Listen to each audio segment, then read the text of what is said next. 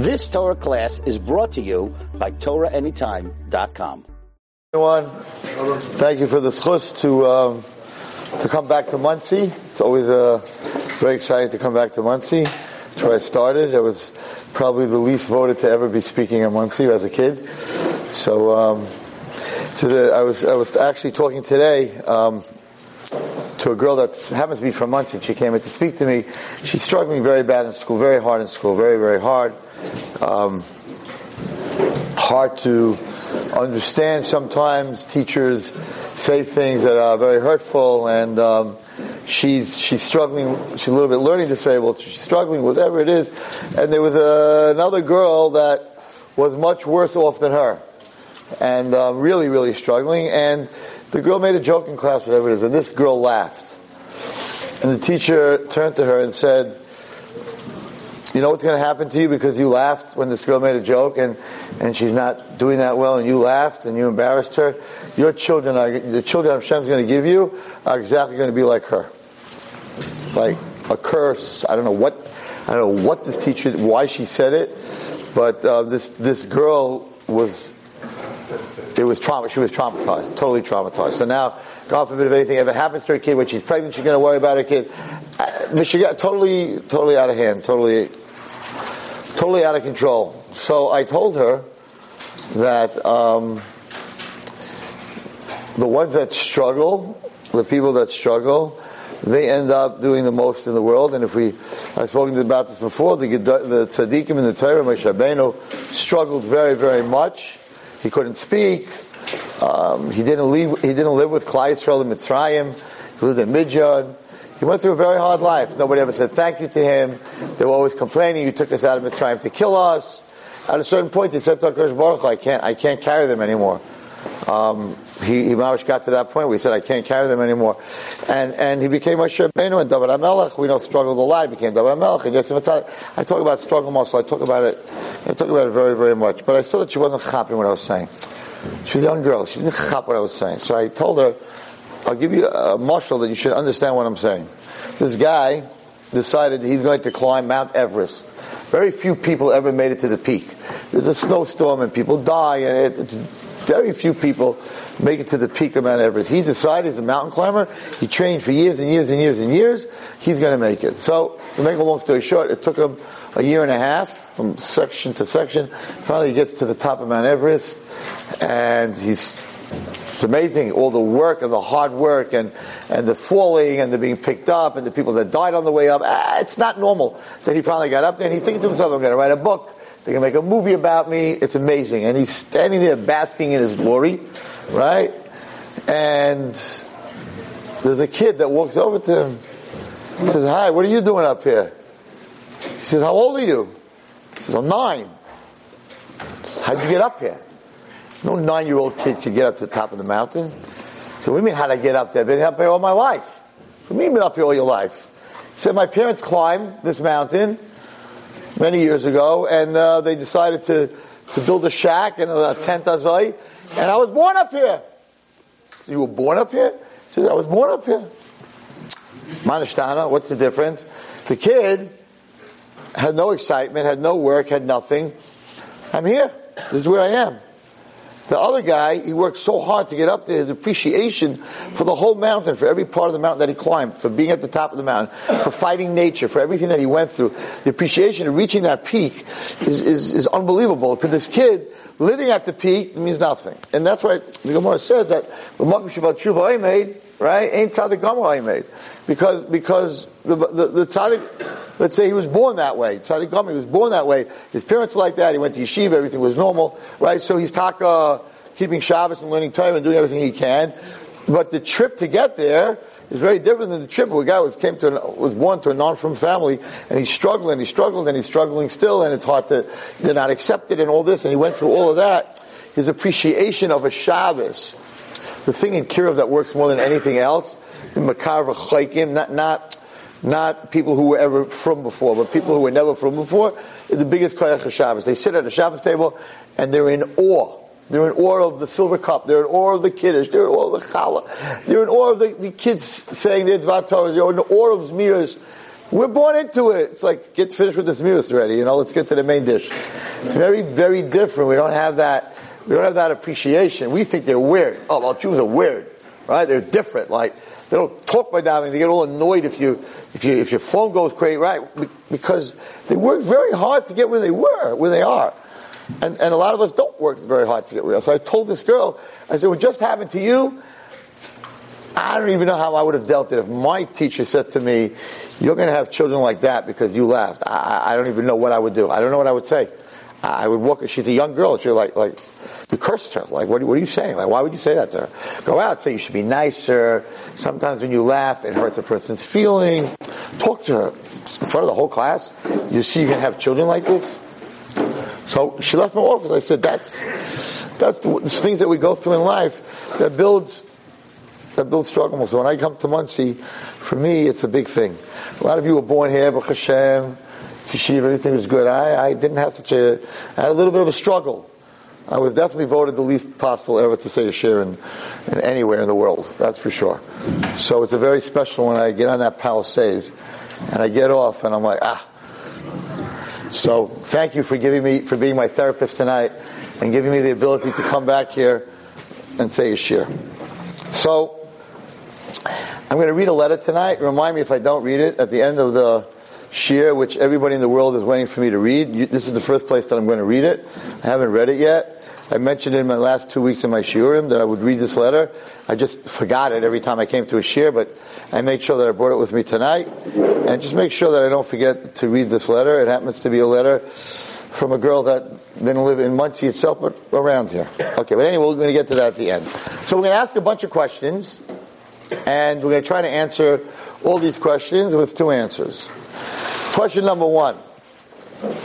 So, when you become a speaker, there's certain vocabulary words that are called power words, right? Juxtaposition. That's like, a, if you could get that word into your speech, it's like, wow, this guy's intelligent, right?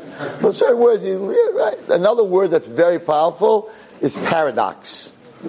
Paradox means two things, like an oxymoron, it's also a good word. Um, that paradox is like two things that are opposites of each other. Pesach night by the Seder is a total paradox. Why? And, and a lot of kids don't really know, a lot of people don't really know what, what are you acting out? What are you supposed to be, right, at the Seder table? The first Manashtana says, forget, forget, before we get to Manashtana, before we get to Manashtana, Ha Lachma Anya. The chol, right? Matzah is a poor man's bread. There's a, I'm not going to say what the name of the factory is, but there's a matzah factory in Borough Park. They make the most amazing matzahs. It happens to be, they're so thin that when you hold one end, the other end cracks. So whoever knows what it is, what it is. So for their whole wheat, it's $45 a pound. For the regular, it's $40 a pound. So halach if you have to buy for your family, you get no money left. Okay. So you can mamish say it on that matzah, but it's it's crazy expensive. You have to buy from Eretz and this and that, whatever. The halach is the it's, matzah is a poor man's bread. We know all the different reasons. You break it. A person who doesn't know what they're going to eat at night, they save their food because they don't know what they're going to eat at night. So matzah, you take a little piece, and put the rest in your pocket. Bread, you're eating a sandwich, you don't take a piece of the sandwich and put it in your pocket. But matzah, you can put it in your pocket. So it's a lachma'ayim, the poor man, he doesn't know if he's going to have supper tonight. So he, he breaks his matzah. So matzah is a poor man's bread. It never rose, right? So a, a poor man's his, he has low self-esteem. His esteem is not up there because he's a poor man. It's, it's made out of very plain ingredients. There's no flour, there's no water, there's no eggs, there's no yeast. So there's many reasons that matzah is called, also when you eat it, you can, you can't digest it, at least for a couple of days, so it makes you feel full, right?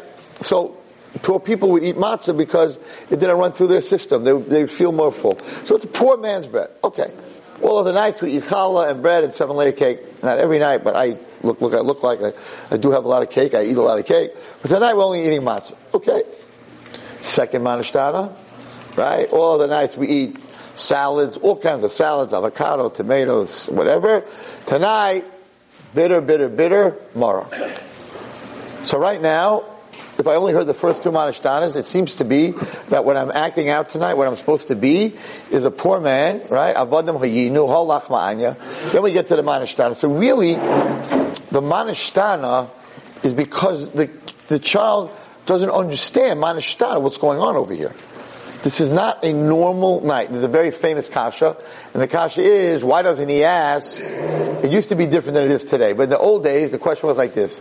Why doesn't he ask all other nights? Because it looks like a Yontif table. It looks like a Shabbos table. We drink one cup of wine. Tonight, we drink four cups of wine. Now today, when people go spend 150 $200, the cave, the shmeiv, this, the machpelah, all kinds of different places, right? So they see their father drinking four cups every Friday night.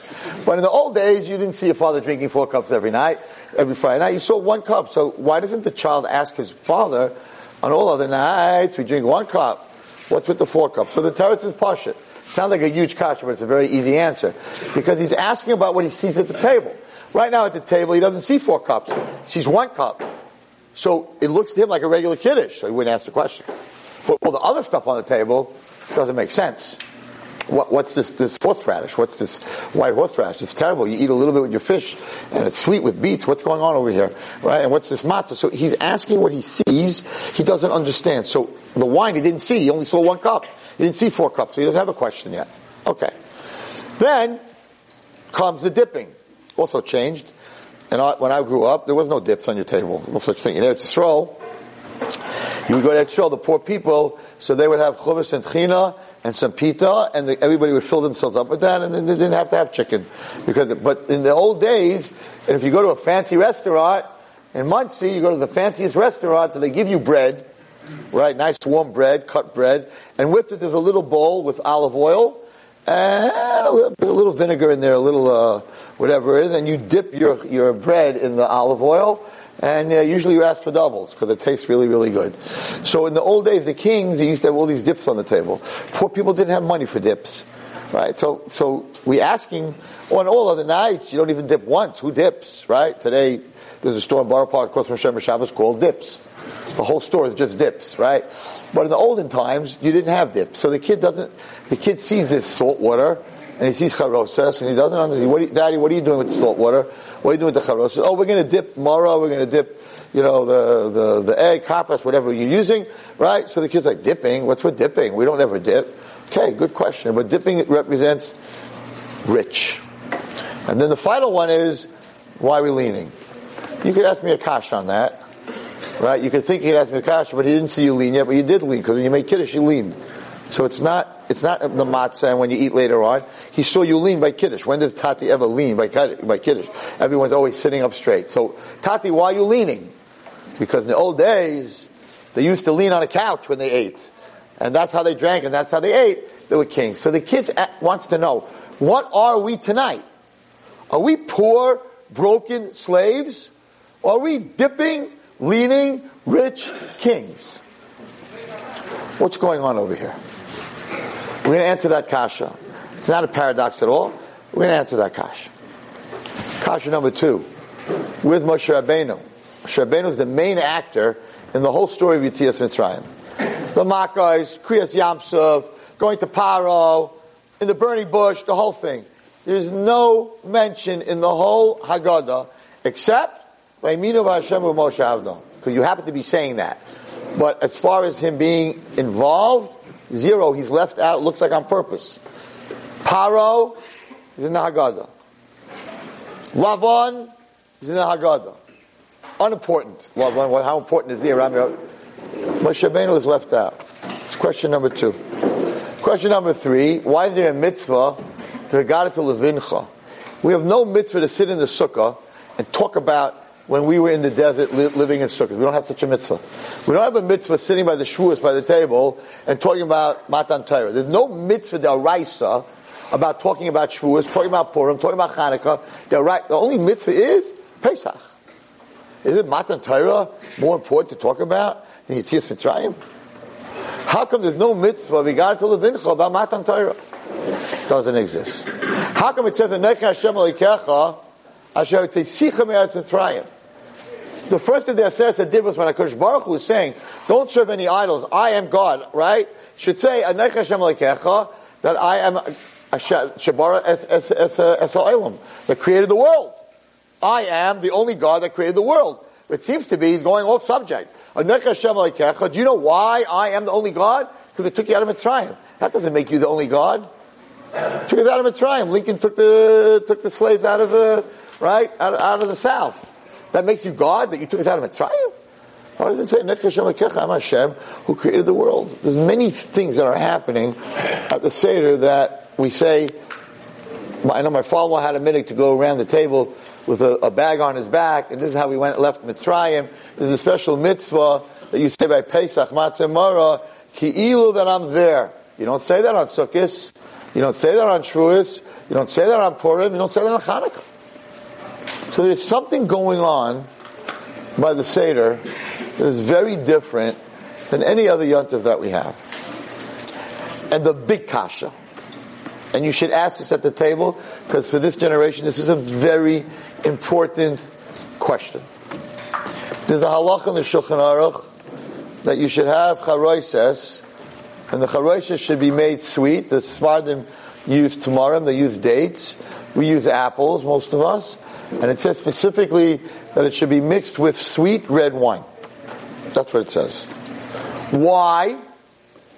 Because to memorize the bricks, and I have nothing against Telz Yeshiva, but that little package, when you mix it with water, taka turns into a brick. You should send them a check anyway, but I don't know if that's, that package hasn't changed in 50 years. I don't know what's going on with it. But anyway, it looks like bricks. It's supposed to look like bricks. And the wine is supposed to remind you of the babies that were put into the wall in Mitzrayim when the Jews ran out of bricks.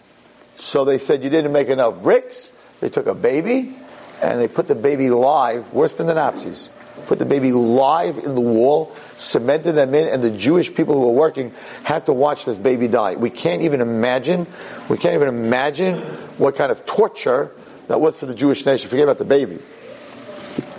So here's a bomb question of Shimshon Pincus. Bomb question. Sweet? This reminds us of the babies that were, the blood of the babies that were put in the bricks of the wall of Mitzrayim and the halacha is you have to use red blood, right? Red wine, and it has to be sweet. The mitzvah should be to use red wine vinegar. It is much worse. The Charoy says is in memory of something that's much worse than marar. They made our life bitter. They beat us. They whacked us. They didn't give us food. We were slaves, but we were alive. Charoy is a memory of dead babies of torture, of death. Why would the halacha be that you have to use sweet wine? It makes absolutely no sense. And when your kid asks you, why do you dip the mara in the charosas? What do you tell them? To make the mara sweeter. But the charosas is much more bitter, what, ha- what it reminds us of, than the mara. If anything, by putting the mara in the charosas, it makes the mara even more bitter. Why is charosa sweet? This is such an important lesson for this generation. Also, what's in the center of your of your of your seder plate? What's in the center on top? You have the three matzahs, right? What's the center on top? Is Mara. That should be the center. Korban Pesach should be the center. Mara is the center of your of your the top of your seder. What's going on over here? The teretz. I'm going to answer the last question first. Teretz a little lumdish. I said that to my seminary girls today, like, what? What does that mean? I'm like, forget it. I'm not even explaining it. So it's a little bit lumdish. Listen to this. There's a halacha that for three things, you have to give up your life. Three averas. Three cardinal averas. Shvichas damim, killing someone. Gilei rayas, right? And avodah zara. Adultery, murder, and idolatry. You have to die. Someone comes up to you, puts a gun to your head, and says, "Bow down to this Buddha, or else I'm going to shoot you." You have to bow down to the Buddha. But let's say you don't want to die. You got a gun to you, and you're like, "Okay, no, I'm going to bow down to Avodah." Then you bow down to the Avodah or you kill the other person, or you commit adultery. Shulchan Aruch says, "Are you chayiv? Is Bezdin punish you? Are you chayiv?" And the Torah says, "No." Why? because it was a, it was an eines. At the end of the day, you should have given up your life. It's a mitzvah to give up your life and make a kiddush Hashem, but it's not an aveira not to. Because at the end of the day, you have a gun in your head. So it's an aynes. So if you didn't do what you were supposed to do, Bezin has no permission to punish you. And Shemayim, whatever they do, they do. But you're not chayiv. The Shulchan says you're not chayiv. That's the halach. Says the Medrash. I think it's in Pashas Bo. It's in Pashas B'Shalach. Says the Medrash that Hakadosh Baruch Hu, when, when he split the Yam, it's harder to break what Hashem did with a miracle than the miracle itself. We all know the Gemara, right? He got the he, he, was very poor and he got the leg of gold from his from his table, and his wife said, "Don't I don't want you I want you to give it back."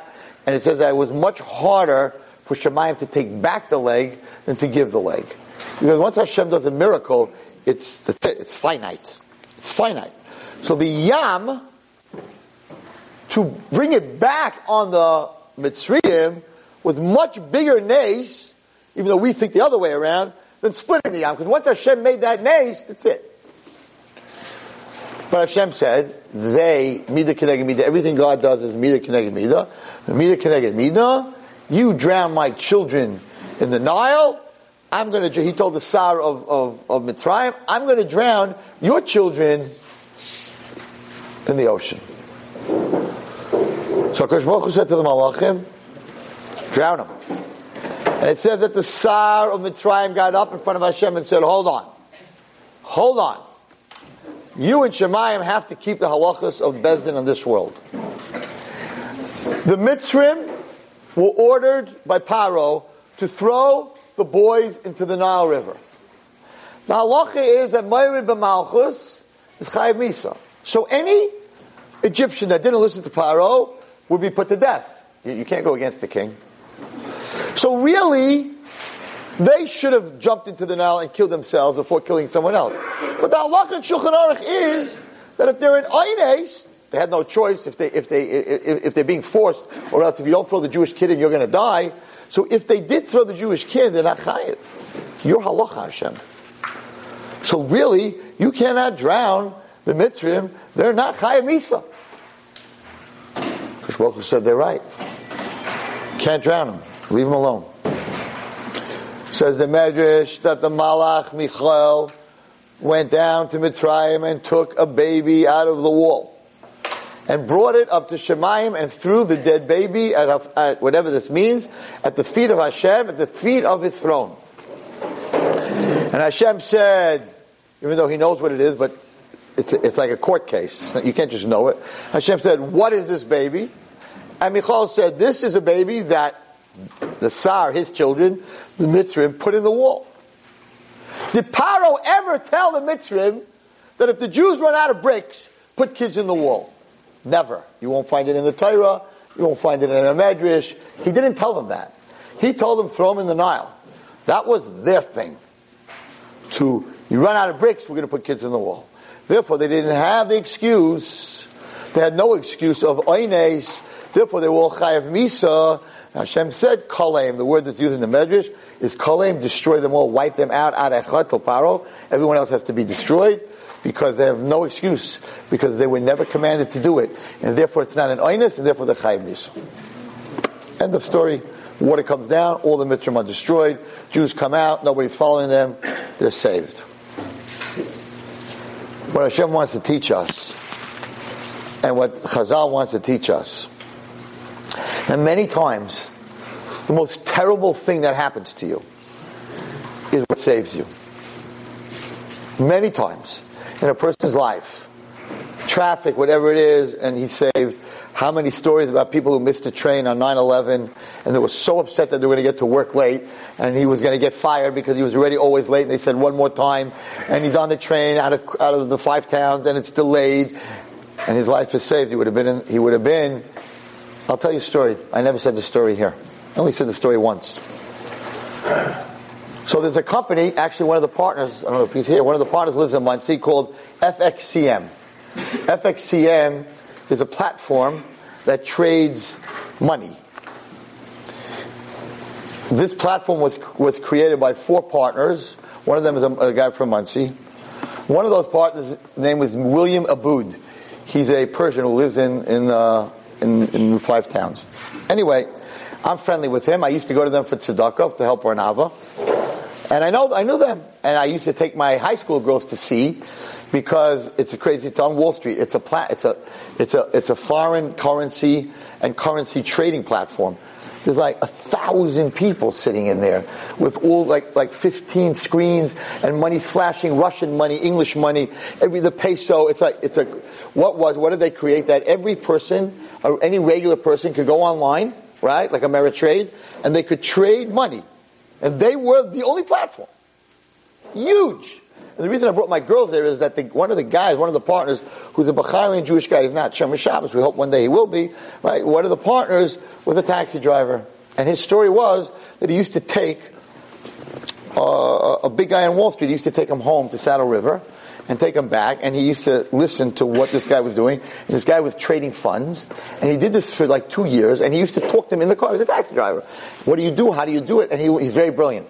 And he learned exactly how to do it. And then he opened up and went in competition and ended up closing that guy's company because he was so big. But he came from, he came, he, he's a Bukharian. He came from Bukharia without clothing, with, with, with holes in his shoes, without anything. So he explained to my girls that if you really want, you want to be successful, you just have to make up your mind. You have to learn. Allah made me call Adam. You have to learn from everyone around you, whatever you can learn, and then you have to use it, whatever. Anyway, so we used to go, used to go there. Fine. So this William Ahdout, what happened to them, Nebuch? So they were huge. Each one of these guys, hundreds, millions and millions and millions of dollars. The whole, the whole world tzedakah used to go to them on Wall Street. Huge, huge guys. And then one morning, when England voted for Brexit, they lost everything because the whole funds changed, and there was a run on all the money, so everybody sold, and you have to have a certain amount of money, like in stocks, so that if everyone sells, you have the money to, they're selling, you got to give it to them.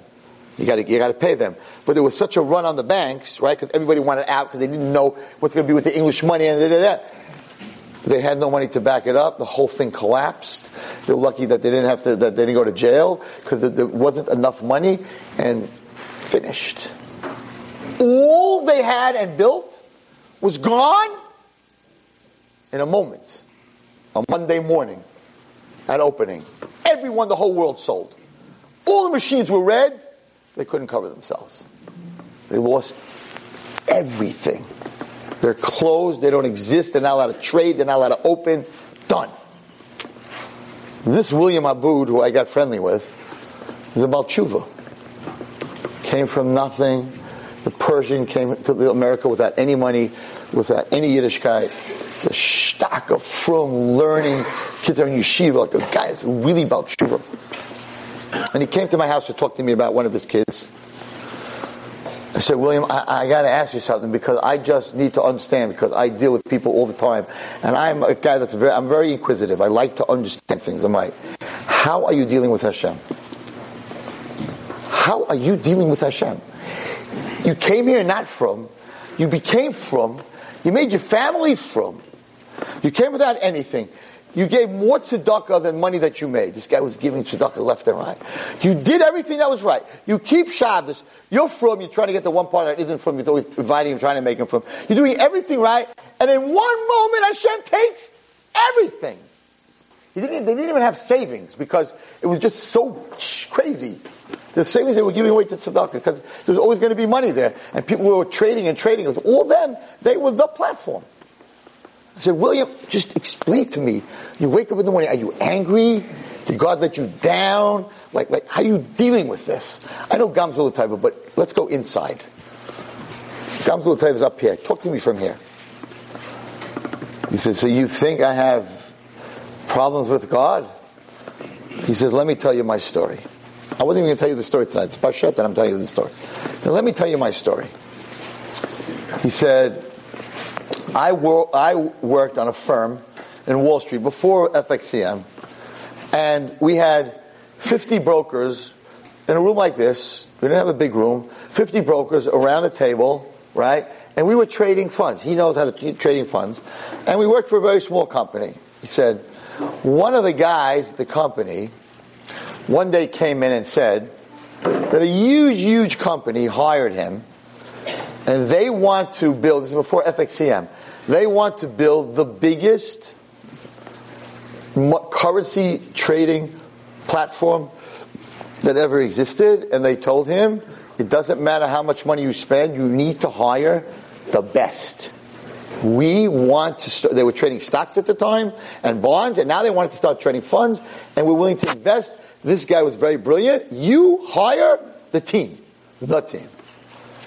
He said, Rabbi Wallerstein, this man sat to my right. We were buddies. We went to lunch together. We talked about our families together. He said, he wasn't a Jew. Sat on my right. We were the best of friends.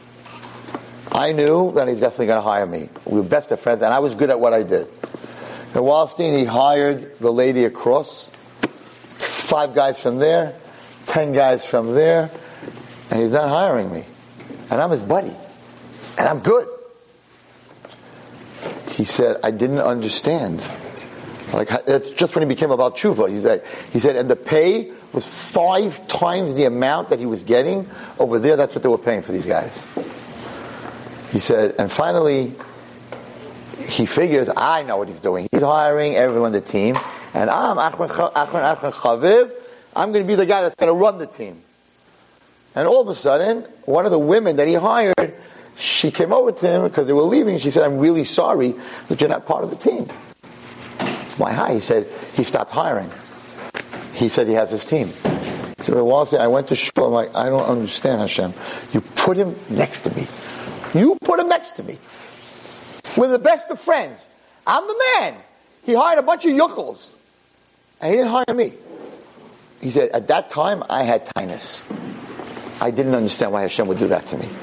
I just my, started sending my kids to yeshiva. They were in public school. I had to pay tuition. It was the perfect setup. You put the guy next to me. Then it, it's like the dream, right? Hashem, said, and then Hashem got this guy to get the best job. And then, and then Hashem has him hiring a whole new team. And he leaves me out. He said, I had tinus. He said, for three months, the tables were empty. They had a bunch of new people. And I knew all the other guys where they were. He said, and then came 9-11. There was a company called Fitzgerald. They lost the most amount of people in 9-11 in the World Trade Center.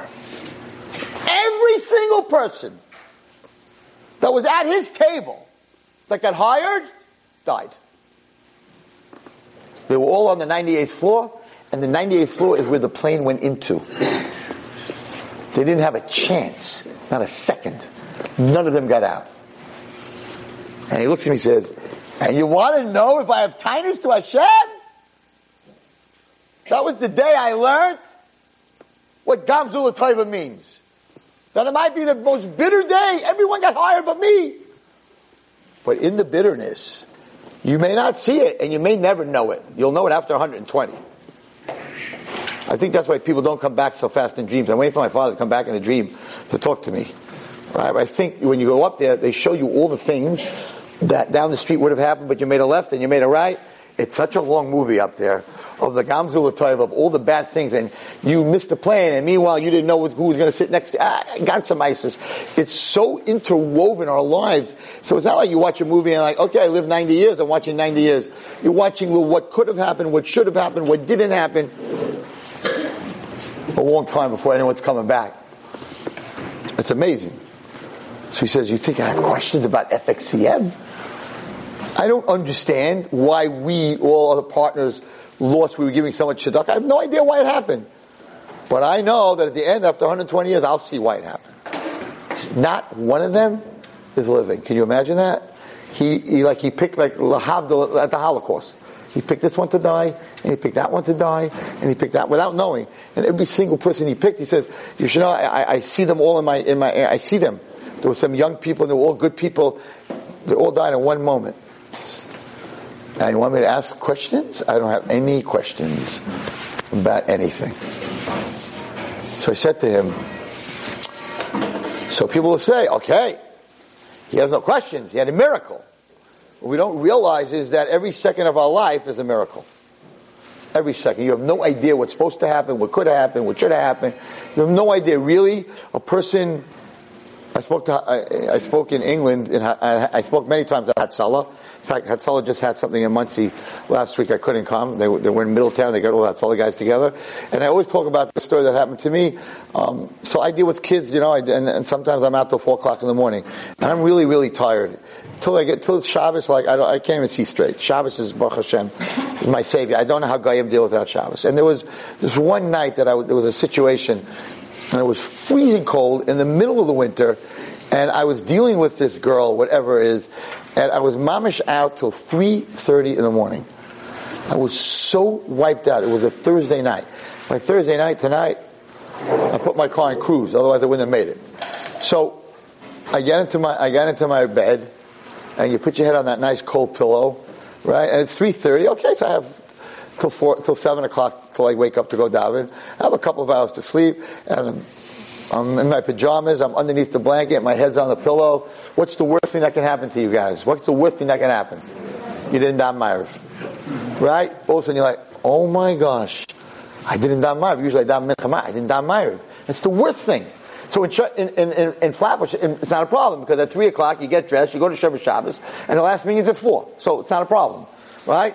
Pretty much till I waist, you have so it's not a problem. But it's a problem to get out of bed, right? What's the best thing that can happen to you? The same person says, no, no, I did daven Ma'ariv. And he remembers that he talked daven Ma'ariv at the wedding. So like the worst feeling is I gotta get out of bed. No, I really did daven Ma'ariv. Oh, you go to sleep. So I'm, my phone, when I go to sleep at night, is on silent. In other words, I say, anyone you want to call me, you can call me a whole night. If I answer, it means it's not on silent. It's not on silent, I'm awake. So when I go to sleep, I put it on silent. For some reason, Basher, I didn't put it on silent that night. Sometimes I'm so tired, I, I don't put it on silent. I'm fading away, and my phone rings. I'm like, 3.30 in the morning. I look at the phone, I do not recognize the number, and that makes me much more nervous. Because some numbers, some people call me in the middle of the night, they just call me. By the way, you remember today when I asked you, I'm like, it's 3.30 in the morning. They're in California. Last, I had it this week. My wife said, "Who called you at three thirty in the morning?" A girl from California twelve thirty. She, she know they live in New York. She looked at her watch. She didn't chop. That's why I'm dealing with her. Anyway, so I didn't know the numbers. I got scared, so I picked it up. Hi, hi, hello. This is Hatzalah. So first of all, my heart went to my shoes, my kids, my this or that. Right? Then I have married kids and grandchildren. Boom! I was like, "Oh my gosh, what's going on?" He says, "We have one of your girls from school." I'm like, Okay, but I'm upset, but not as upset as I would have been, right? And she needs to go to the hospital. She OD'd, she took too much stuff, whatever it was. And she needs to go to the hospital. She's very sick, and she's not going to the hospital unless you come along. I'm like, tell her you couldn't reach me. And she has to go to the hospital. He says, we tried that. She said, if you can't reach him, I'm not going. I said, oh my gosh, I'm going to have to get dressed now, go downstairs. Okay, maybe I'll get a half an hour. Where are you guys? It's at Sullivan Mill Basin. Sullivan Mill Basin, that's 20 minutes away. 20 minutes, give me something. We're in your driveway. said, you're in my driveway? We're in your driveway, Rabbi Wallerstein, you need to come down. Put on my clothing. I am so upset. I'm like, Hashem, you're not, you're not fair. You're not fair. I deserve a couple hours of sleep. It's not fair. It's the end of the week. It's not fair. You're just not fair. This is not fair. Zillow fair. Zillow fair. On the way down the steps, I'm like, Zillow fair. I talk to them all the time. I'm like, not, not three. This is not fair. I was in my, you waited till I got under my blanket, on my pillow, Hashem. This could have been done as I was driving home. I get it's the true story. I get into the ambulance. She is barfing her, she is throwing up like crazy. She is, she took too much or whatever. She's throwing up and they're, they're, they're siphoning stuff, whatever. And I'm sitting on that bench, you know, the, the, she's in the gurney and I'm sitting on the bench. It's freezing. I'm cold. I don't even know what world I'm in. And we start driving to the hospital. I can't even talk to her because she's barfing. And all of a sudden, I'm sitting there, and I'm thinking to myself, and this is what I told Hatzalah. Oh, Rosh Hashanah, every moment of your life for the year is written down. On Rosh Hashanah, it was written that Zechariah Wallerstein will be in an ambulance at 3.35 Thursday night. That's going to happen, and that's going to happen, and you cannot change it. Tzedakah, what does it do? It's mavirin. It doesn't break the gzera. What's that word you say on, Rosh Hashanah? It's not a taikef. Why doesn't it say it erases the gzera? It doesn't say it erases the gzera. It says, right? Tshuva, tefillah, tzedakah, mavirin. What does that mean, mavirin? Hashem didn't take it away. He, he moved it. What does it mean he moved it? It was written, I'm going to be in an ambulance. How I'm going to be in that ambulance Thursday night depends on what I do in my life. If I'm doing the right thing, I help people. So you'll be doing a mitzvah, a girl who's scared to be alone. Well, often you got up in the middle of the night, you're doing the biggest mitzvah. Or you could chas be laying there with a heart attack. Or you could be laying there dead. Or you could be laying there with a lot of other problems. So Mavira is Zera means you're going to be there. But how you're going to be there depends on your tefillah, tzedakah, and tshuva. So you're going to be there. It's going to happen. Charay says it's going to happen. It was a gzera. The Jewish babies are going to be in the wall. But what's going to come from that? What's going to come from that is the destruction till one man left of Mitzrayim. When a person understands that, then their marar is not as bitter. When you understand this guy lost everything, he went into real estate now. He has no parnasa. When you understand that losing everything, a, it was a it was a moment. The bell rang that the trading started, and that was it. Everything was red. In a second, he didn't have a chance to pull money out, to put money somewhere. Because of what happened to him, he realizes, I don't understand why that happened, but there's something good about that happening. Who knows what? Who knows what good? But I don't know what's good. But knowing that there's something good makes it easier to carry. He's happy. He's really, he's in a good place. Makes it easier to carry. So the, the Chazal tell us, take your marar, take your bitterness, take the challenges in your life, and no, no generation since Hashem created the world ever had the challenges of this generation. They're the generation where they assimilated, right, in Europe. They're the generation of the plague. There was a, ge- a, lot of different generations of a lot of different things. But the plague of cancer, and a generation of people not being able to get married, and a generation of not having children, and a generation of kids going off to derech, and all the stuff that we have is all the cursed years of gullus packed into one generation. Has never been like this. We've got the plague, we've got problems with shalom bayis, we got kids, we have a 80% assimilation rate, we got drugs, they never had drugs. They never had someone ODing. They never had as many suicides. In Europe, I, I, how many suicides did you ever hear about? It was the most unnormal thing to hear. Today, 200 kids in, in one year, sick, crazy stuff. We're going through the biggest gullus ever.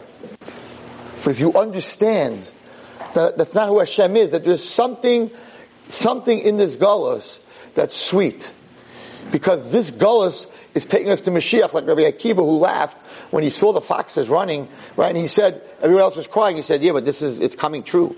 The Gemara that says that chutzpah and everything that the Gemara says that's going to be in this generation, that fathers and sons won't get along, that daughters and mothers won't get along. Everything it says, it's done. It's all here. It's all here. Even the, the, the war and losing so many people, it already happened.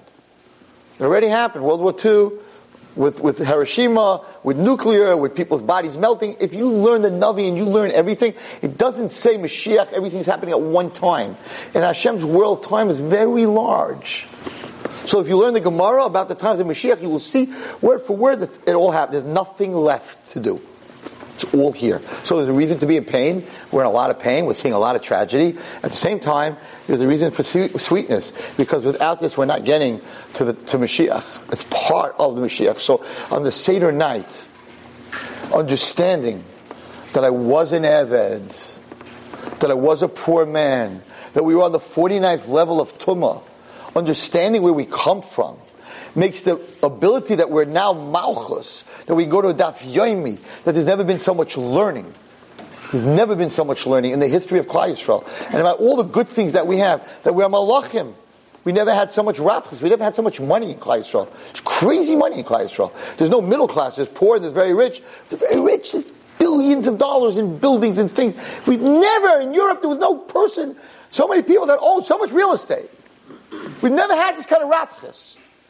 We've never had $99 for a duck and $59 for a piece of meat per pound.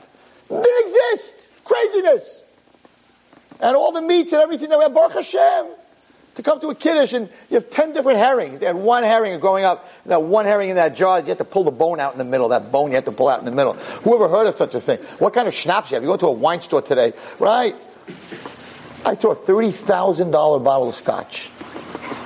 I said to the guy, someone bought a $30,000 bottle of scotch? I think it's like 45 years old. The guy who made it is dead a long time.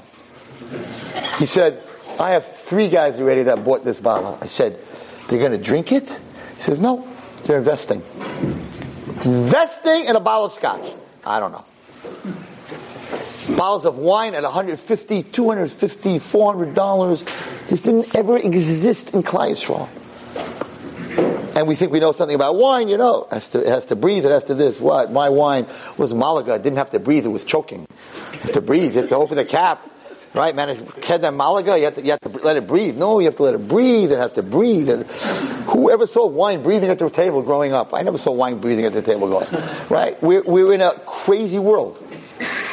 But at the end of the day, Yisrael is Malchus today. We dress well to the Goyim, where we invest well, we drive nice cars, we, we're supposed to have a certain behavior and sneers in the way you dress, right? In the way you look. There's, there's Rafchus and there's Malchus, and there's Malchus in our, in, in our spirituality and in our emotional place. We're supposed to be in, in a very high place, and we are at a very high place. So it's not a paradox. It's not, it's not, am I a, am I a, a poor man slave, or am I a rich man king? You were a poor man. Avodim hayinu. You were a poor man. You were an Eved. But now we're kings. And therefore, it's not opposites. It's climbing Mount Everest instead of being born on Mount Everest. So the first part was the climbing. You tell your child, yes, it was a struggle and there was a Holocaust. And, and we always had a minute that my, my grandfather used to speak about the Holocaust because it says that by, by, by the Seder, you're supposed to talk about your personal Yitzias Mitzrayim. Not just the story that happened a long time ago, but what you went through. If, you, if it's something you could talk about. And your suffering and your teacher that told you that you're going to grow up to be whatever and, and all the stuff that you went through and how you overcame it and how you're close to HaKadosh Baruch and how you struggled and how you worked on Emunah. And you're supposed to talk about this at the table. You're supposed to talk about your Yitzias Mitzrayim. Mitzrayim comes from the word Meitzar. Meitzar comes from the word thin. Your neck, right? Mitzrayim had us by the neck because the connection between your head and your body is through your neck.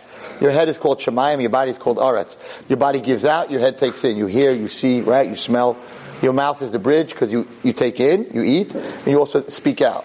That's why the, the mouth, the Lashon, has to have so many gates. Uh, the only, only organ that has as many gates as your mouth, which is your teeth, and your lips. Two gates is your mouth because there's a gate taken in and there's a, there's a gate taken in, which is your, which is your teeth, you chew your food, and there's a gate going out, which is your mouth talking. So that's, so Meitzah, the whole thing of Mitzrayim was to make us feel constricted, to, to give you what's called low self-esteem, right? Anxiety, to make you feel like you can't do anything, you can't go anywhere. That was their whole thing of Meitzah, Mitzrayim. And the night that we sit here is Berafkas. It's the opposite of Mitzrayim. Okay, now I'm going to answer the other questions. Just want to see how long I'm talking. Okay, I have 12 minutes. So there's a story that I say, most of you have heard it, because I say it every single year, Pesach. It's a famous story about Hashem. He fell in love. The reason it's called Chipazon is like Baruch Hu, it's a medrash that Hashem told his malachim, I want to go down. I fell in love with this nation called Klal Yisrael. I want to make them my kala. I want to get engaged. And the malachim said, you're the king. And they're avadim. They're on the 49th level of Tumah. If anything, take the mitzvah out. Because the mitzvah were at least the masters. These guys are on the 49th level. They're the slaves. Why would you take the slave out? Take the master out. And Kosh just said, no, this is my chosen nation. This is my kala. And the malachim said, you cannot go. They passed it. You cannot go into Mitzrayim because Mitzrayim is full of gelulim, full of Avodah and you are a kayan Hashem. And since you're a kayan, it's a medrash. That you're a kayan, you can't go into a beis kvaros. So Kosh Baruch Hu said, you don't know the halacha. Halacha is that if a kayan has truma in an earthen vessel in a beis kvaros, so it doesn't get tame in the earthen vessel, halachically he should go and save the truma. You shouldn't let it get tame. Take it out. He gets tame and get get one the he'erev shemesh and, and, and, and get sprinkled and and becomes tahar. So Hashem said, that's what I'm going to do. Uh, they're my truma, and they're and I'm going to go save them. So they said, well, who's going to make you tahar? So the Medrash says, I don't know what it means. Aaron HaKohen is going to make me tahar. Whatever that means. So they said, okay, Hashem, listen, you cannot go to Mitzrayim. We'll go down. We'll take them out of Mitzrayim. They're on the 49th level of Tumah. And we'll meet you at Har Sinai. You'll get married there. We'll take care of the engagement. Hashem said, you can't send a shliach to say, will you marry me? If a girl's at home and a guy shows up and says, hi, my name is Chaim. I'm here for, for Maishi. Um, here's a ring. Will you marry him? She's like, you tell him to get here. I'm not. No shliach. So Kosh Baruch said to the malachim, Le'yadei shliach, le'yadei sarov, le'yadei malach. This thing is something I need to do myself. And the famous story that, that, I, that I talk about is about this guy, this king, and he was looking to get married, and he was on his way to marry a princess, and he was on this, he was on the road. It's a 45 minute story, we tell it to you in 30 seconds. And there was a girl on the road, and she was full of mud and filth. She was collecting tzedakah, and the king said, "Who are you? What are you?" She said, "I have no appearance. I have nothing." She was filthy. She was dirty. He told her to get into the carriage. All the soldiers and advisors were screaming at him, "What do you think you are? You can't put a peasant. You're going to marry a princess. You can't bring a peasant back home. They're not. They're gonna. They're gonna. They're gonna rebel." He said, no. And he brought her home, and everyone's talking. It's on Yeshiva World. The king cracked up. He's a Meshugana. He brought on this filthy, dirty peasant. This is not going to be our queen. We won't accept her. And he says he gets to the castle and he tells his maids, whatever it is, I want you to dress her up and wash her up and do her hair and makeup and lipstick and, and, and, and, and perfume. And at 8 o'clock tonight, I want to see her at dinner. And she walks in at dinner, and all the soldiers that were with him, everyone, they, it can't be the same girl. She's gorgeous, she's beautiful. They never saw such a beautiful girl in their lives. It can't be that girl. And he says, You see, I knew what she looked like through the mud. You see, I was right. And she sits down, and they're all like in awe, and they put a salad in front of her, and she takes, she's a peasant. She takes the salad, she starts eating it, and, and, and then she gets the soup, and she's drinking the bowl, and they're like, You see, King, it's very nice. You can take the peasant out of the mud, but you can't take the mud out of the peasant she cannot be our queen. He said, what's the problem? She's beautiful. We'll teach her manners. Give me three months. We'll teach her etiquette. And talk of three months, manners and etiquette, and they get married. And she's the best queen that the country ever had because she came from the mud. And she knew about all the poor people. And she helped everybody. It's a very short way of saying the story. And that's what happened in Mitzrayim. HaKadosh Baruch Hu saw a filthy, dirty nation, 49th level of Tumah. Do you know what that is? Do you know what the 49th level of Tumah is? That's down on the bottom. They weren't on the 50th because they didn't have the Torah. And Hashem knew if they hit the 50th, they don't have the Torah, they'll never come out. A 49th level of Tumah. And Hashem telling the Malachim, I want to marry them. And the Malachim are saying, what are you kidding me? They're filthy, they're dirty, they bow down like the other people. They're low lives. You can't marry them, Hashem says. You don't see what I see. So I'm going to take them for seven weeks, for 49 days, and we're going to teach them etiquette. We're going to take them to Har Sinai, and we're going to give them 613 lessons on manners and etiquette and how to treat other people and how to be royalty. And the Malachim are like, whoa. So here's the Kav HaYashar. And the Kav HaYashar says the following. This is very important for everyone here. This is why I'm here tonight. I want to read it to you very fast. First of all, I can't preach this because I'm in a hotel. I used to preach it before I went to a hotel. But I want to read this to you and I'll tell you what I do. It says the following. So HaKadosh Baruch Hu comes to everyone say to everyone in your room here, you should know, you should just know that sometime over the two nights by the Siddarim, God will be in your house with his angels. So you better behave yourselves. Okay? This is what he says. Listen to this. When you set the table for the Seder,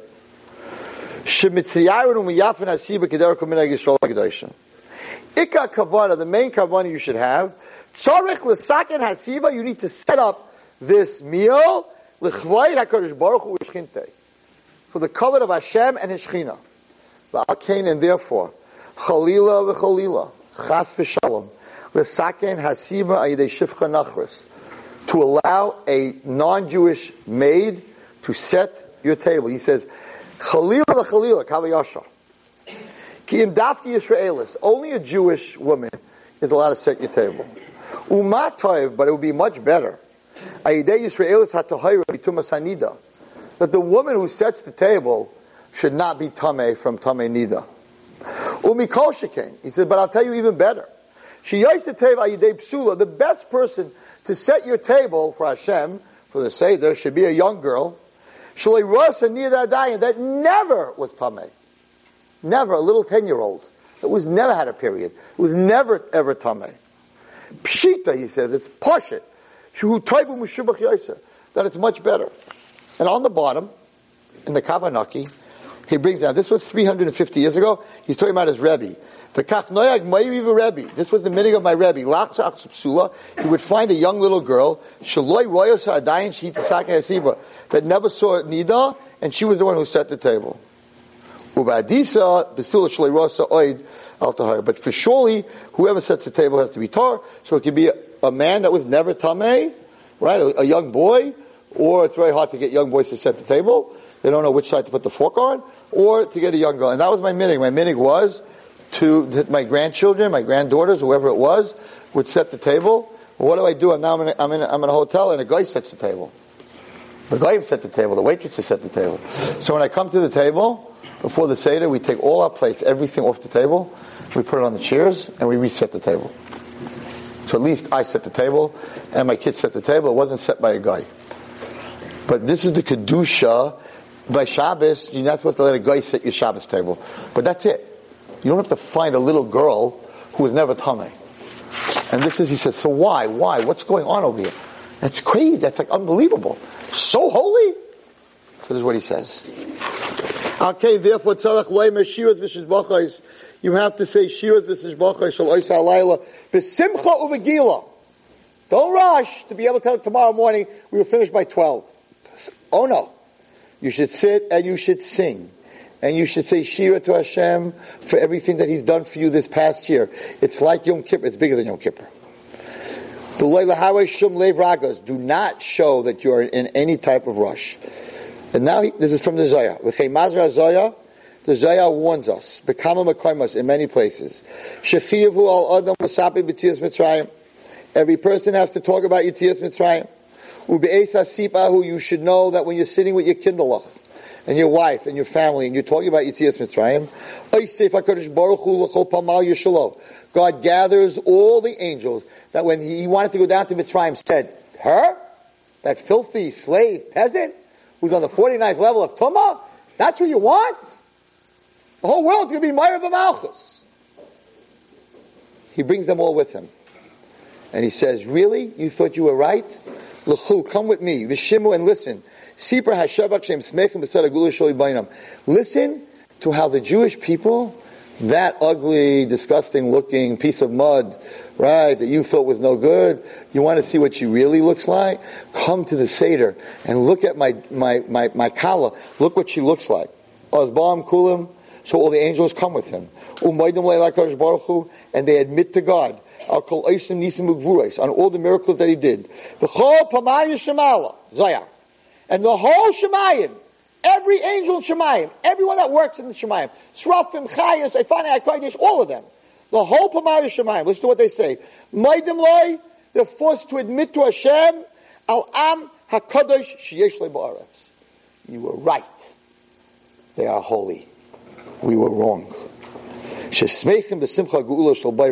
Look how happy they are that you are their creator. That way we give Hashem strength. We give our, our, our, our, our master, we give him strength. And all the worlds are in awe. How do you give Hashem strength? You can't give Hashem strength. We give him the strength to answer the Makatrik. When the Makatrik comes to Hashem and says, look at these Jews, they're watching movies, they're going out, this one's on her phone on Shabbos. You see, they're muddy. Hashem says, we had this before much worse. We had 49th level of Tumah. And you guys said I should stay away from them. He gives Hashem the koyach to answer the Makatri. You were wrong last time, and you're wrong this time. He gives him that koyach. And then he says something very, very scary. And we'll end with this. I'll just tell you a short story, and I'll read you that, that note. Do not say the Haggadah fast. Do not allow it to look like it's a yoke. Oh, I can't wait. Let's get to the meal. Let's get finished. All of a sudden, everybody's like, they keep Rabbeinu Tam. You know, they daven Ma'ariv an hour, t- ten minutes late. Uh, but now, all of a sudden, it's chatzos for the Afikoman. Everyone's big in this man. They want to get finished. If you hold it, you hold it. But if you don't hold it, you, you, you, you, you, should be, you should be at the table till four in the morning. At least. I mean, you're talking about the chassan.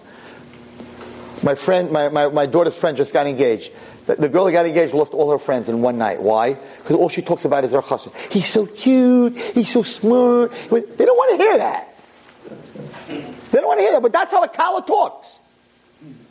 So when Hashem comes to your house and he's showing off to his malachim his kala that he chose, Chas v'shalom, you're sitting there talking business or politics or anything, or even Torah that has nothing to do with Yitzias Mitzrayim. It's not a night for that.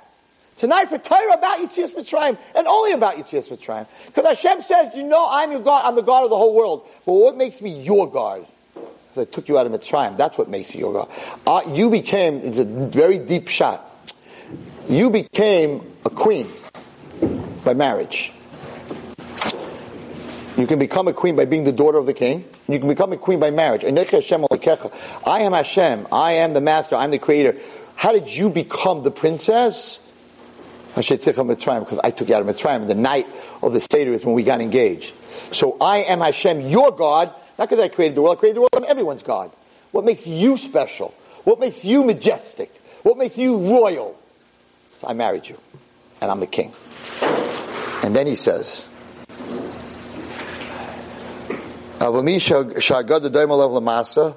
a person who Hashem sees, he just wants to get finished. He wants to be finished by 12. He just wants to get out of there. And he feels like he's forced to be there. Or he's just sitting there lazy. He's not interested. Believes simply a slave, and he's not happy, and he's not thinking about what's going on. Azai, listen carefully. Eino chas v'shalom. Eino zoiche le'osas le'izneis kishuhu b'makim sakana. If he's ever in danger in his life and he asks Hashem for a miracle, Hashem will not do the miracle. To Zoya. Why? It's simple. If I did miracles for you and you're a kafei toiv, the night that you're supposed to be talking about it, you're talking about other things. When you come and ask me for a miracle, why would I do another miracle for you? You don't appreciate my miracles. So he says, the person who sits by the Seder and is in a rush to get out, don't ever expect Hashem to help you with a miracle. That's not a joke. It's a very special mitzvah that night to spend your time with your children and to talk about God. They have no connection. They do a lot of subject matter. You have to talk about Akash Baruch and how he saved you and how he helped you. And, and, and, and you have to talk about Akash Baruch so that when he comes in, he's proving to all those malachim that they were wrong, that his princess is really beautiful. I want to end with this. So it sounds, eh, princess is really beautiful. What, what, what, what are we talking about? It sounds too far, too hard to get. I want to tell you a story about one of my boys, and then I'll read you the letter. So many years ago, I taught in Crown Heights Yeshiva in Mill Basin. I taught eighth grade for 30 years. Going back 25 years. So there was a boy that was thrown out in sixth grade. His name was Howie. They threw him out. He made big trouble in the English department. I, at that time, was just a Rebbe. I wasn't an assistant principal. I had nothing to say. And they took this kid and they threw him out. And when our yeshiva was for kids from non-frum families, if you threw him out, he's going to marry a guy and he's going to end up in public school because there was no other yeshiva that would take him. They knew nothing. They came from Israeli family that weren't, they weren't keeping anything. They threw him out. I was very upset about it, but I couldn't do it. I had his older brother, Scott, was in my class. And he graduated my class. Howie, I didn't see for, since they threw him out, probably nine years. And Scott got, got, was getting married and invited me to his wedding. Now, growing up as a Rebbe for the 30 years I was, all my kids are not religious. So when you go to their bar mitzvahs, you go to their weddings, right? The band is totally not Jewish. Nobody's dressed. And they just, it's just, they're higher dancers. It's crazy in the non-frum world. You don't even understand that, right? So we're, so how can I go to this wedding, right? So it's called the Hava Nagila dance. Every Goyish band knows one Jewish song called Hava Nagila. Hava Every Goyish band knows that. So what they do for the rabbis in our yeshiva is the first dance by the bar mitzvah. They put a, little bit of a zoya, b'shitza zoy, nishta zoya zoy, but zoy, right? And the rabbis get the Hava Nagila dance. We dance with the boy or the chassan. It lasts about two minutes, then they run out of patience, and the band starts playing, you know, the Rolling Stones, and everything's gone and off, and we're out of there. So we always get the Hava Nagila dance. That's what we get. This is a true story. So Howie is sitting by the wedding across from me, right? Scott's his brother. And we're waiting for Scott to come in from the pictures to start. And he hates rabbis because we threw him out of yeshiva. Even though he wasn't in my class, I had nothing to do with it. But he hated me. You could tell when he was looking at me. And he, you know, when, when you, when you, I never did anything to him, so he needs an excuse to hate me. So what did he do? He had this Goyisha girl, that was his girlfriend, sitting on his lap, in front of my face, doing terrible things. Specifically to get me to get up to say, uh, right? So he can say, oh, you see, he's one of them. I knew that. I know the game. I've been in the game a long time. I'm not giving that to you. You're not going to use me as an excuse for the rest of your life why you're not from, why you're not Jewish, because Rabbi Wallerstein, he judged me and he said so. So I'm like, I wasn't going to look at them exactly. I sat there like, nothing's happening. I don't care what you do. And it frustrated him. And I enjoyed it. and then Scott walks in. It's a true story. Shell's my witness. Scott walks in, and the band starts. I got up, and I walked over to, to Howie. I said, Hey, Howie, you want to dance with the rabbi? He looks at me. Mamish, you could see the hatred just dripping. And he turns to this girl. I don't want to, I don't want to even describe her, but very not Jewish. And he's got tattoos. He's wearing like this wife beater to a wedding. I don't know, but it's like one of these things. Like it's a wife. It's like an undershirt, but it has like a tuxedo um, bow tie. So it looks like you're wearing a tuxedo, but you're not wearing a tuxedo. And his hands from here till here are tattooed with Buddha. Both hands. Huge, big Avodah Zarah with a snake around it, with its mouth open, a python. I, I looked at it. It was like a big tattoo and a big tattoo here and a tattoo on his chest. Right? But I'm not reacting. I'm not showing anything. So he asked the girl, can I, uh, can I go dance with the rabbi? And she made the biggest mistake of her life. She said yes. So he gets up, and it's the three of us, me, Scott, and Howie. I remember it like today. And we're like, you know, they don't know how to dance Jewish dances. So we're like this, and we're going around. And I give this big, fat, wet kiss on Howie's right cheek. And I whisper in his ear, I'm like, Howie, listen to me. You want to make out in front of me? You want to eat chazer in front of me? You. I'm going to love you no matter what you do. So stop trying to prove something. I love you, and there's nothing you can do that's going to make me not love you. He wasn't ready for that at all. But he definitely wasn't ready for the next thing I did. And I kissed him as a true story. It's going to be on Torah anytime. What? I kissed him. I'm going to say it the way it happened. I kissed him in the left cheek. And I whispered in here, but I want to tell you something, Howie. As much as I love you, you're going to hell. What I told him. At that time, you knew me. I was young and I was on fire. I was like, don't play with me. So I love you, but you need to know where you're going with this girl. Ah, goy, ah, shiksa. He said, what'd you say? He said, you heard what I said. So he was so upset that he followed me out to my car. He said, you don't know anything. You don't, you have the wrong religion, man. You don't know anything. You don't need to be a Buddhist. I was in the Himalayas for three years. Right, they fast. They, they, for one year, they don't talk. Crazy stuff. Right? Which is not Jewish. Jewish is to be able to talk and say the right things. We, we're, we're created in this world not to fad. That's not, that's not what it's about. I said, really? Buddhism is where it's at? He goes, that's right, that's where it's at. Not Judaism, Buddhism. I'm like, you want to come to my chabura and explain it to the guys? He said, you were scared, you rabbis, you would never let me talk about Buddhism in front of your chabura. I'm like, Howie, baby, bring it on. I don't know anything about it. Maybe I'll become a Buddhist. You're going to let me come? I'm like, 8 o'clock. He gave him the address. Be there. He said, can I bring my girl? I'm like, no. That neshama is never going to change. This neshama, we'll see what happens. So he comes, and he gets up, and the whole chabura is sitting there. This guy gets up. He's giving chabura with these tattoos, the whole business. And he starts talking about Buddha and the we and the ye and the energy and the gansamaisis. And then he got angry because I made fun. I said, how can it be God?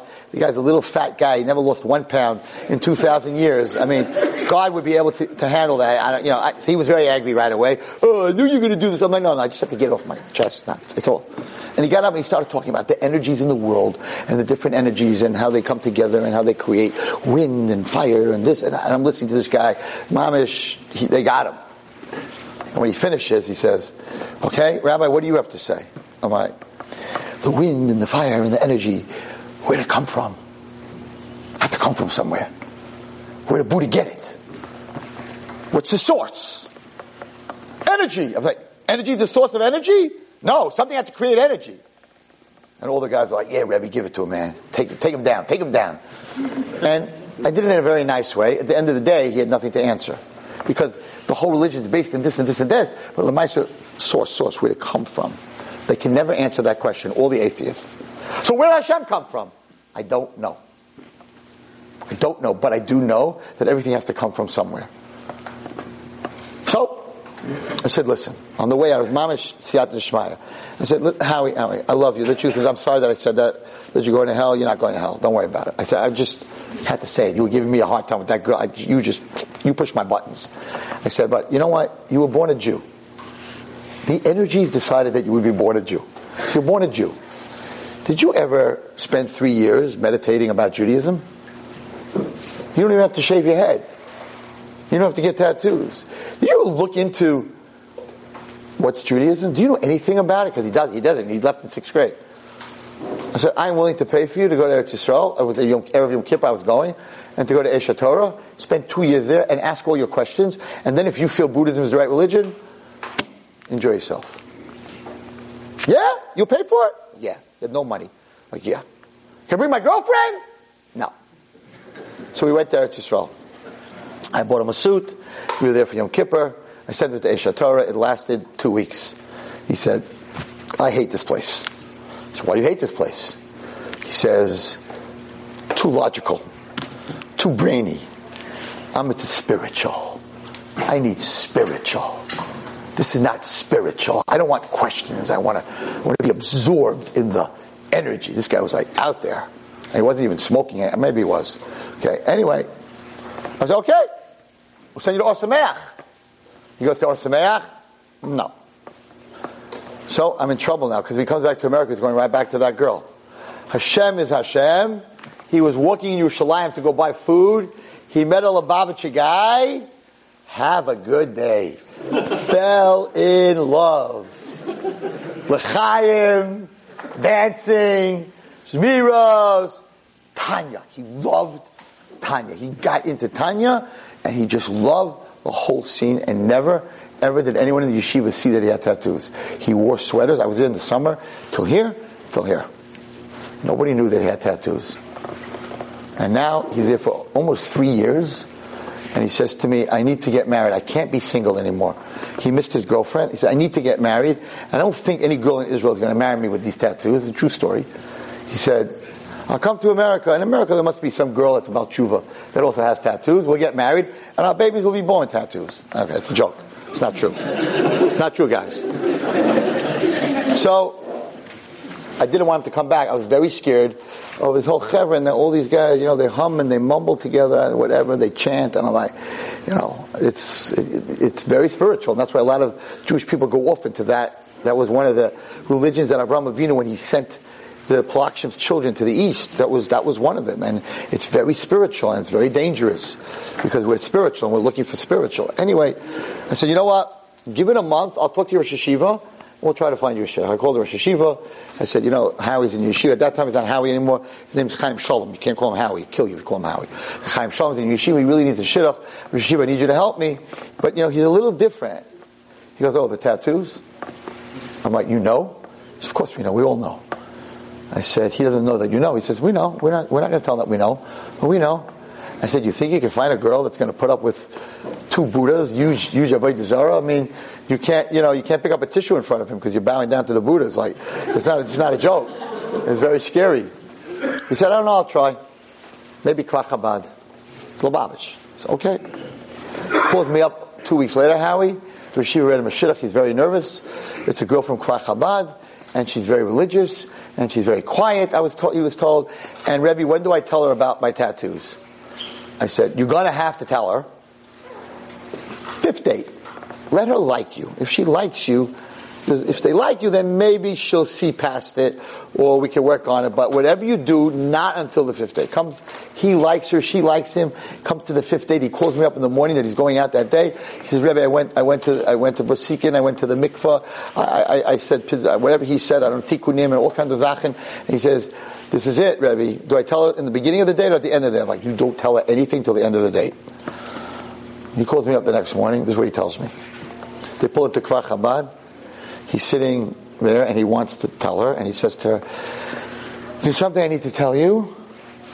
It's very hard for me. I've never told this to anyone else before. She's thinking, it's the fifth date by Lubavitch. will you marry me? It's for sure what he's going to tell her. I have something I want to tell you. I've never told anyone else before. She doesn't know about the tattoos. The dates are going great. What else does the guy want to say? So I have a hard time. I have a hard time talking about it. She's okay. Take your time. Relax. He says, instead of telling you about it, I'm going to show it to you. She's thinking he's going to pull out a ring. Some guys can't talk. They like pull out the ring. You like it? You know what this means? Yeah. They, they don't have to say, "Will you marry me?" She's a very nice girl. She's like, Okay. If you can't say it, I understand. It's not easy for guys, whatever. She she says, No, I don't, I don't think you understand what I'm saying. And he was in a shirt, a white shirt, and he, he says, I have to show you something. Opens his button. I'm sure she was like, What is he doing? And he pulls up his sleeve.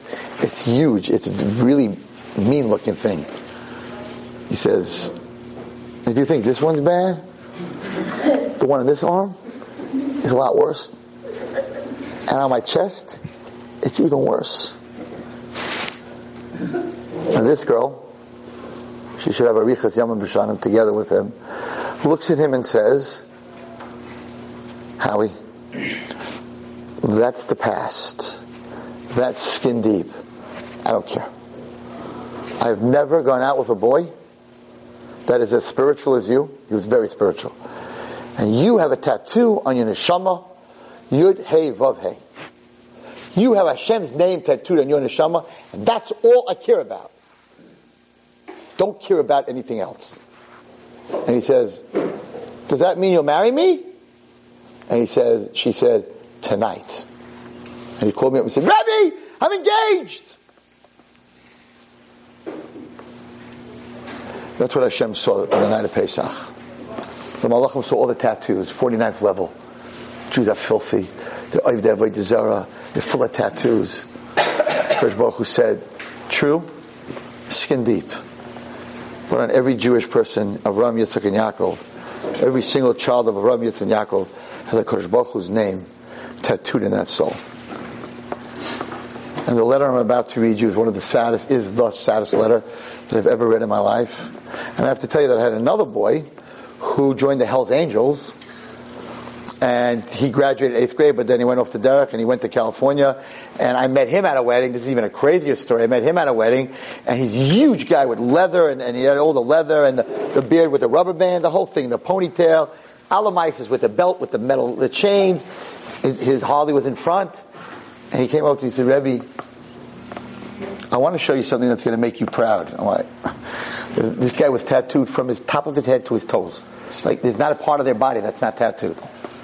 He said, I want to make you proud. I'm like, I love you, man. It doesn't matter. I'm good. Whatever. I said, You want to make me proud? Let me ride your Harley. He says, No, you're not riding my Harley. This is a true story. He took off his jacket. His left hand, Hashem's my witness, had no tattoos on it. I said, What's that all about? He said, You remember you bought me tefillin when I became bar mitzvah? And I bought him gases, not dakos, $300 at that time. He said, I still put them on once in a while. And when I was in the tattoo shop and they were doing my whole body, I told them, don't touch my left hand. And they all, Hell's Angels. In the, he's in the worst place. And they're all standing there. And they said, hey man, why aren't you tattooing your left hand? He said, my rabbi once bought me something and I can't put that on if I have tattoos. He said, Rebbe, look, never will I have a tattoo on my left hand. In the filth, in the dirt, with all the girls and the leather in a tattoo shop, being tattooed from head to toe, and you're thinking about your left hand. That maybe there's going to be tefillin on it, and you don't want to put tefillin on all that filth. That's the princess that Hashem chose. That is us. And we sit by the Seder proud of who we are, but bigger than that, God comes to the Seder and tells his whole Pamalia how proud he is. I'm reading this letter. It is by far the most painful letter that I've ever re- read, and I'll tell you why. We have a rule in our seminary. When you come to our seminary, we ask you to write a letter of what you think you will be in five years from now. And five years later, we mail it to the girl.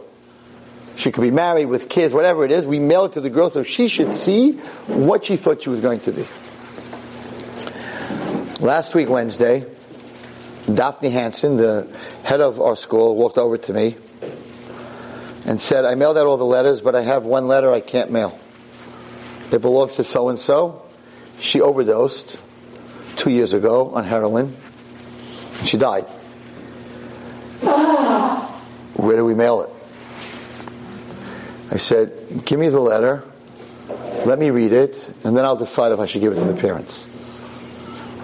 This girl, when she came to our seminary, no Shabbos, no Taharas HaMishpacha, nothing. Dress was shorter than, with no, there was no dress.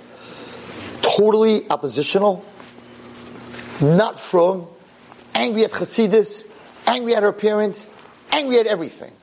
Uncontrollable. I could not control her. She was out of control. I took her to my seminary because there was nowhere else in the world that, she, that, that would take her in. So I took her to seminary, let us go sit for three hours a day and, and listen to a couple of shiurim, even though she was dressed totally. And she was given this task five years ago to write where she would think she would be in five years. And I'm thinking,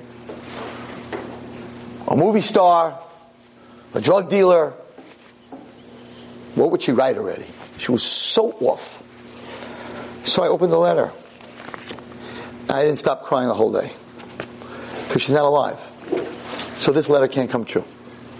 She's two years not in this world. A superstar, a special kid. Heroin is a not a game. It doesn't play games. So I want to read you this letter from her. So she writes, she's writing to herself because she's opening this letter in five years. She was 20 when she was in my school. So she writes following. Dear 25 year old. She was 20, she's writing to herself, she's opening it five years later. Blah, blah, blah. Mrs. Hanson, that's my art teacher, gave us an assignment to write what we want our life to be in five years. So, she writes like 10 O's. So, basically, at the age of 25, I want to be happily married with a kid. I would want my husband to be from, daven three times a day, be in college or graduated with a good job. I wouldn't mind if he learns half a day, or at least have a seder once a day. I want my husband to be an honest, good-looking guy with his priorities straight. For myself, I want to have a career in a high-class business, preferably with computers or something like law. I would like to have my friends coming over for Shabbos meals. I want to have an open house, constantly having guests or anyone who wants to be welcomed. I want to live in an open-minded from community like Teaneck, or maybe I'll live in Israel. I want to go to the seminary in Israel next year, which she never made it to. As of now, I am not Shomer Shabbos or anything at all. But I hope to be a good from Jew one day. Signed me. Didn't happen. Never got the chance. She never got the chance to marry a boy who was sitting and learning. She never got the chance to have children or to have a house that's open for Shabbos. It's our job in Yisrael to make sure that everyone's dreams can come true. And we have to stop and we have to help the kids at 7-Eleven and Monsey and the kids that you see. Because there's not one kid that you see that's smoking on Shabbos that wouldn't write the same letter. A tattoo is skin deep. But the tattoo on the neshama of Hashem's name is soul deep. And the skin after a person dies rots away in the kever and it doesn't exist anymore. But the soul is indestructible and the soul is forever. And that's what we celebrate on the night of Pesach. You should all have a Chag Kosher V'Sameach, Lashana Haba Yerushalayim.